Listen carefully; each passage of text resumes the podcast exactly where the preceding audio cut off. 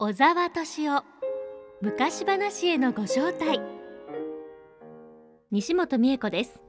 全国各地で昔話大学を主催する昔話や伝説の研究者小沢敏夫先生をお迎えして素敵な昔話の世界へとリスナーの皆さんをご招待します。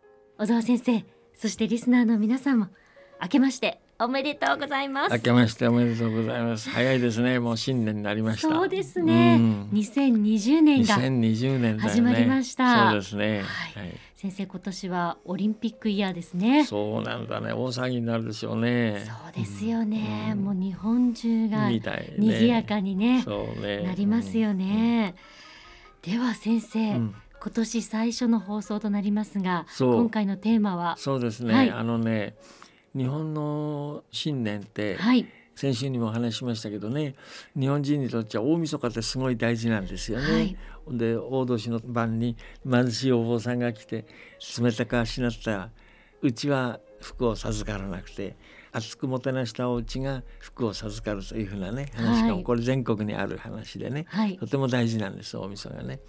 それで一夜明けて新年になるでしょ、はい、そう新年になるとねまた面白い話があって新年になってそのまずはもちろんそのおめでとうございますになるわけだけれども、はい、お話として大事なのはね初夢をね、はい、見たらいい初夢は人に語っちゃいけないっていうね大きな決まりがあるんですよね。先週先生がおっしゃいましたよね。そうなの。とっても面白いんですよそれは。言っちゃいけないんですよね。えー、語っちゃいけないって言うんだよね。はい。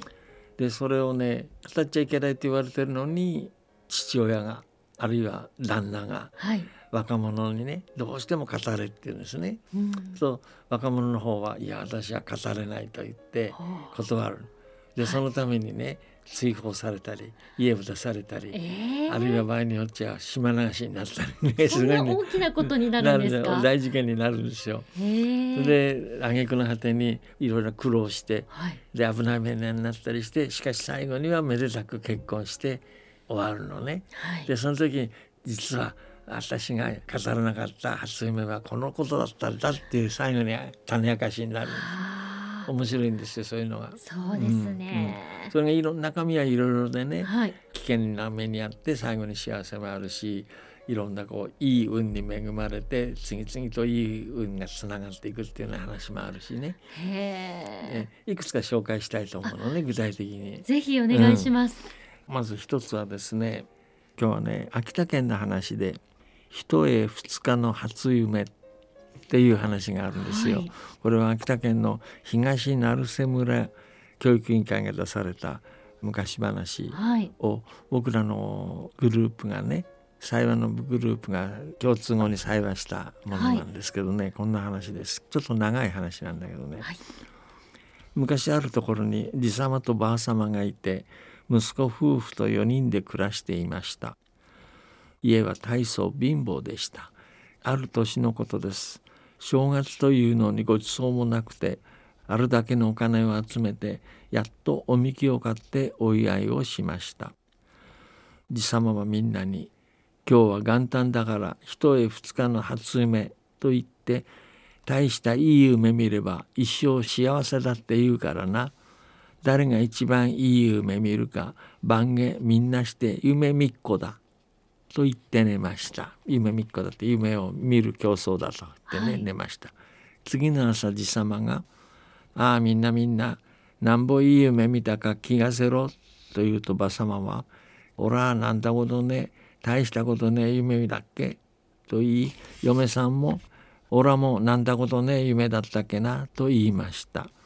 じさまも「おらも大したええ夢なばめねっかな」と言いましたそして最後にちょっと足りない息子に「おめえなんたいい夢見たっけ?」と聞くと「おらだはいい夢見たっけあんたいい夢見たことねえ」と言いました「なんぼいい夢見ただな気がせろ」皆が言うと息子は「ただなば気がせられねえ。まず酒一杯買ってきてけろ」と言います。だがとは言ったもののお金をみんな集めて正月をしたのでもうお金はありません。そこで嫁さんが嫁入りの時の赤い着物を質屋に持って行き酒を買ってきて飲ませました。けれども息子はひととっくりてんてんに飲んでも夢の話をしませんでした。あやほら酒なくなった聞かせろ。まだまだコンコロバリダは聞かせらんねえ。まだそこでまた嫁さんが持ってきたなんだりかんだり質屋に持って行って酒を買ってきて飲ませましたがとっくり2本飲ませても3本飲ませても息子はさっぱり夢の話をしません。そのうち酔っ払って寝てしまいました。じ様は「こりゃ何度も仕方ねえ。これだばかまどっけしゃだ。こんなバカな息子を島流しさせろ」と言って小屋の隅っこにあった樽に酔っ払った息子を入れて川に流してしまいました。息子は流されていきました。川をつんぷくかんぷく流れていってまたその先に流されていってやがて鬼ヶ島に打ち上げられました。ぐーぐーと寝ていた息子がはっと目を覚ますと樽の蓋が開いていて鬼たちがみんなしてこっちを見ていました。鬼たちは目を開けた息子を見て「ああこれ死んでね死んでね」と言って鬼の大将のところへ連れて行きました。そこには鬼が大勢いて息子は鬼の大将の前に引き出されました「なしておめえ島流しされたんだな」ここまで島流しされてくるってばよっぽどよくねえことしたんだな。鬼の大将が言うと息子は「俺はいくねえことなんかしねえ」正月の一重二日の初夢なおらがいい夢見だから酒買ってきて飲ませれば聞かせるって言って酒こいっぺい飲んだんだったって聞かせなかったから島流しされたんだと言いました。そういういい初夢ならと鬼の大将も聞きたくなりました。なんていい夢見たっけ？おらさも聞かせろ。んだな。宝物でも特権こせば聞かせるったってただでなば聞かせらんねえ。と息子が言うと大将は家来に「あれ持ってきてみれ」と言いました。家来が一尺くらいの箱を持ってくると大将は中から扇子を取り出して「この扇子になこう仰いで舞い上がれ舞い上がれって言えばずっと上がっていくし舞い降りろ舞い降りろって言えば下さ降りてくるなだと言いました。本当にそういくか。家来らにやらせてみてけろ。息子が言うと家来は戦争を仰ぎながら舞い上がれ舞い上がれと言ってずっと上がっていきました。大将が降りてこいと言うと舞い降りろ舞い降りろと言って家来は降りてきました。息子はこりゃいい宝物だと思いましたがこれ一つでだば聞かせらんねえなあと言いました。そこで大将が家来に宝物別なの持ってこいと言うと今度は小さい箱を持ってきました。大将は中から針を一本取り出して言いました。これは一番な宝物だ。こっちの方の先っこでチクッとやれば生きた人間死んでこっちでチクッとやれば死んだ人間生き返るだ。ほうこりゃいいな。んだら誰か家来だで試しにやってみてける。大将が家来を一人寝かして死ぬ方でチクッとやったらコロッと死んでしまいました。次に反対の方でチクッとやったらたちまち生き返りました。息子は「どれどれ俺はもうぴゃっこ試してみてからぴゃっこ春っこ貸してみてけれ」と言って針と扇子を自分の前に引き寄せて針の下げで大将をチクッと刺してみました。大将はコロッと死んでしまいました。家来たちは驚いて大将が死んでしまったと騒ぎ始めました。息子は今のうちだと針を縛って扇子を仰いで舞い上がれと言って逃げ出しました。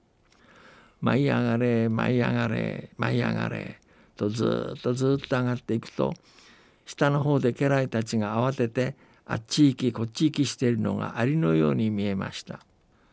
どっちさえ行けばオラが家だべな。息子があちこち見ながら飛んでいくうちに晩型になって暗くなってきました。これは夜間は飛んでねえでどこか休まねばなんねえと思いながら村2つ3つ越えていくと村外れの一軒の家に提灯の明かりが出たり入ったりするのが見えました。なんだべあっこの家さ提灯が出たり入ったりする。何があるんだと思って前降りろと言って降りて様子を見ました。そしたらなんだかおいおい泣く声がします。家に入る人に「ここの家何があるがなだ」と聞くと長者殿の一人娘急に具合悪くなって医者頼んだって治せなくて今亡くなったって大騒ぎしてるところだと教えてくれました。そこで息子はお客のふりをして家の中に入っていって「まずへばおらこの娘どこ生き返らせてみろか」と言いました「いやそれだわよかったこと。なんとか生き返らせてみてけろ」親たちは頼みました。息子はただ針で刺すだけでは格好がつかないから何やら呪文を唱えるふりをして「あちゃらちゃらあちゃらちゃらチャラチャラチャラチャラ」と言って誰にもわからないように針の生き返る方で娘をチクッと刺しました。すると娘は手足を動かし「ああよく寝たっけな」と言って目を覚まして起き上がりました。親たちは一人娘が生き返ったのを大層喜んで七子七屋のお祝いをしてこの人だば一人娘の命の恩人だ。おらへの婿になってけろと言いました。婿にだばなってられねかかもいるしまずおらける。息子が断るとんだばおめんとこさ宝物もっこり毛でやるから一つもらってけろと親たちは言いました。そして荷車に米やら酒やら銭やらもりっと積んでその上に息子をジャーンと乗せ使用人たちに家まで運ばせました。その頃家ではじさまとばさまが「おらへの若息子なんてしてるべ」と話していました。そこへ荷車が来たので「なんだめおらへさ荷車来た？息子にもう一緒に帰ってきた？なんだべ」と驚いていると使用人たちが米やら酒やら銭やらを荷車から下ろしていきます。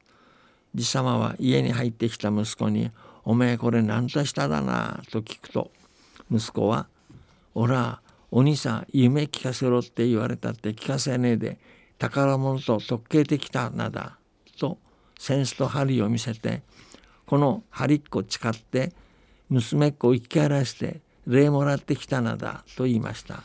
じさまは「なんて夢だっけ?」人へ二日の発明は「おめえはなんて夢見ただな」と聞きました。すると息子は「おらえは貧乏で他もない家だども水田に船を浮かばせて黄金の山にこぎ入れして夢見たんだ。これだは大したいい夢だと思って誰さも聞かせねでいたんだ。と言いました。息子の見た夢というのは水を張った広い田んぼに船を浮かべて向こうに見える黄金の山目指して漕いでいくという夢でした。息子は前にじさまから「いい夢を見た時は人に話してはいけない。話しておくといいことがある。悪い夢を見た時はみんなに話して聞かせればいい」と聞いたことがありました。それでバカの一つ覚えで誰にも話さないで頑張ったのでした。そしてじさまとばさまと嫁さんと幸せに暮らしました。一重二日の初夢トッピンパロリンのプと言って終わるんですね。面白いね。そうですね、うん、こういう種類の話とても多いんですよ。はうん、初夢をね語っちゃいけないと言われてそれを頑固に守る大抵はほとんど男の子ですけどね、はい、息子が。で追放されてでいろんな冒険を経て、うん、最後に嫁さんへて帰るというですね。やっぱりいい夢だったからもう堅くなに言わなかったのが良かったってことですよね。ねだから初夢は話すなっていう言い伝えはとっても強かったみたいですね。そうみたいですね。うん、とても強かったみたいね。はい、うんでそれをモチーフとして、はい、話の内容自体はねいろいろに展開するわけね。はで日本ではねとても多い話ではね、はい、西の長者の家でいいことをして、はい、で婿に取られるでしょでそのうちに今度は東の長者の家でもやっぱりいいことをするんですよ。はいとその長者はうちの娘の婿にもなってくれっちゅうわけね。それで男はしょうがなく、はい。東の長者と西の長者の両方の家の婿になっちゃうんですよ。それで二人の嫁さんがいるわけね。それで月に一度かな、はい。その二つの家を渡している橋はい。の真ん中まで東の長者の娘に橋の真ん中まで送られてきてはい。それでそこへ西の長者の娘が迎えに来て、はい。そこから西の娘の婿になってそっちへ行くうわーなんていうことでしょ それでそれを毎月繰り返したなんてねふざけた話になったりもするわけね。うわもうそれ男性の方が考えたんでしょうね。そうもう明らかにそうだろうね。憧れのような。全く男性本位の、ねえ勝手な考え方だけどね。あでも面白いですね。あの初夢を語るなってすごく日本では強いあれみたいなね。うん、他の国の話ではあんまりないんだけどねこの初夢を話す名は。あそうなんですね、うんうん。初夢の話自体はあるんですか？ありますよそれは。ありますよ。そうですうん。かだから話す話す名まではね他の国であんまり見ないね。へえ、うん。なぜだろうかわかんないけどね。ちょっと気になるとこ気ろですね、になるところだよね。あでもお正月にぴったりのお話でしたね新年最初の放送となる今日は年の初めを語る昔話をご紹介していただきました初夢のお話でしたようん、そうね、ね。すったんきょの話だよね。ねえでも日本ならではのお話なのかなと思ったんですけど、世界中にあるんですねそうよ初夢の話は初夢の話はありますね。はいただその語っちゃいけないと言って今のように展開するのはちょっとあんまり外国にはないんじゃないかな。そうなんですね、うんうんそれはもう日本独特のそうみたいですね。ことなんですね面白いね。でも初夢ってやっぱりとっても重要なことですよねそうそうそれ。何見たって聞きますもんねうんでそれは初夢を大事に思うのはあちこちにあるよね。いろんな民族にあるんだけどね。そうなんですね、うん。私も話さないようにしないといけないですね。話さないいいようにします。夢を見た時は。話さないいいことがありますよ、そうすると。では小沢先生来週のテーマを教えてください、うん。今年はでしょ？干支で言うとネズミ年なんだよね。そうです、うん。はい。せっかくだからネズミにちなんだ話ね、はい。聞いてもらうと思います。これは日本にたくさんありますのでね。それ聞いてもらいますね。はい。楽しみにしています、はい。はい。それでは小沢先生ありがとうございました。どうもありがとう。小沢敏夫昔話へのご招待。